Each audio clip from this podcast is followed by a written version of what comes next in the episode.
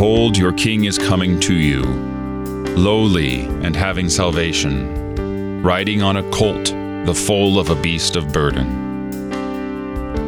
With these words, the prophet tells you exactly how Jesus Christ comes to us.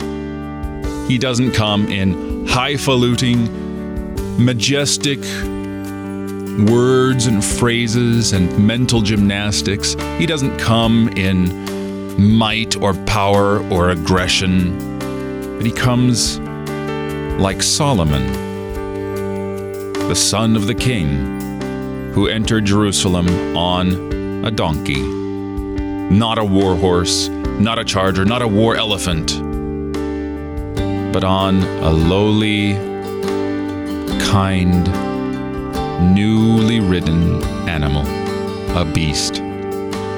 And so he comes to you this day, not with rage or power or might or sophistication, but simple, pure, genuine, earnest words.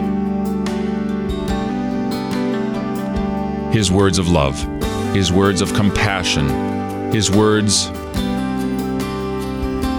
that save us.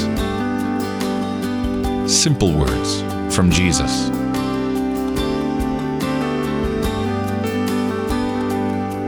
You're listening to Oratio, part of your morning drive for the soul here on Worldwide KFUO. Christ for you, anytime, anywhere.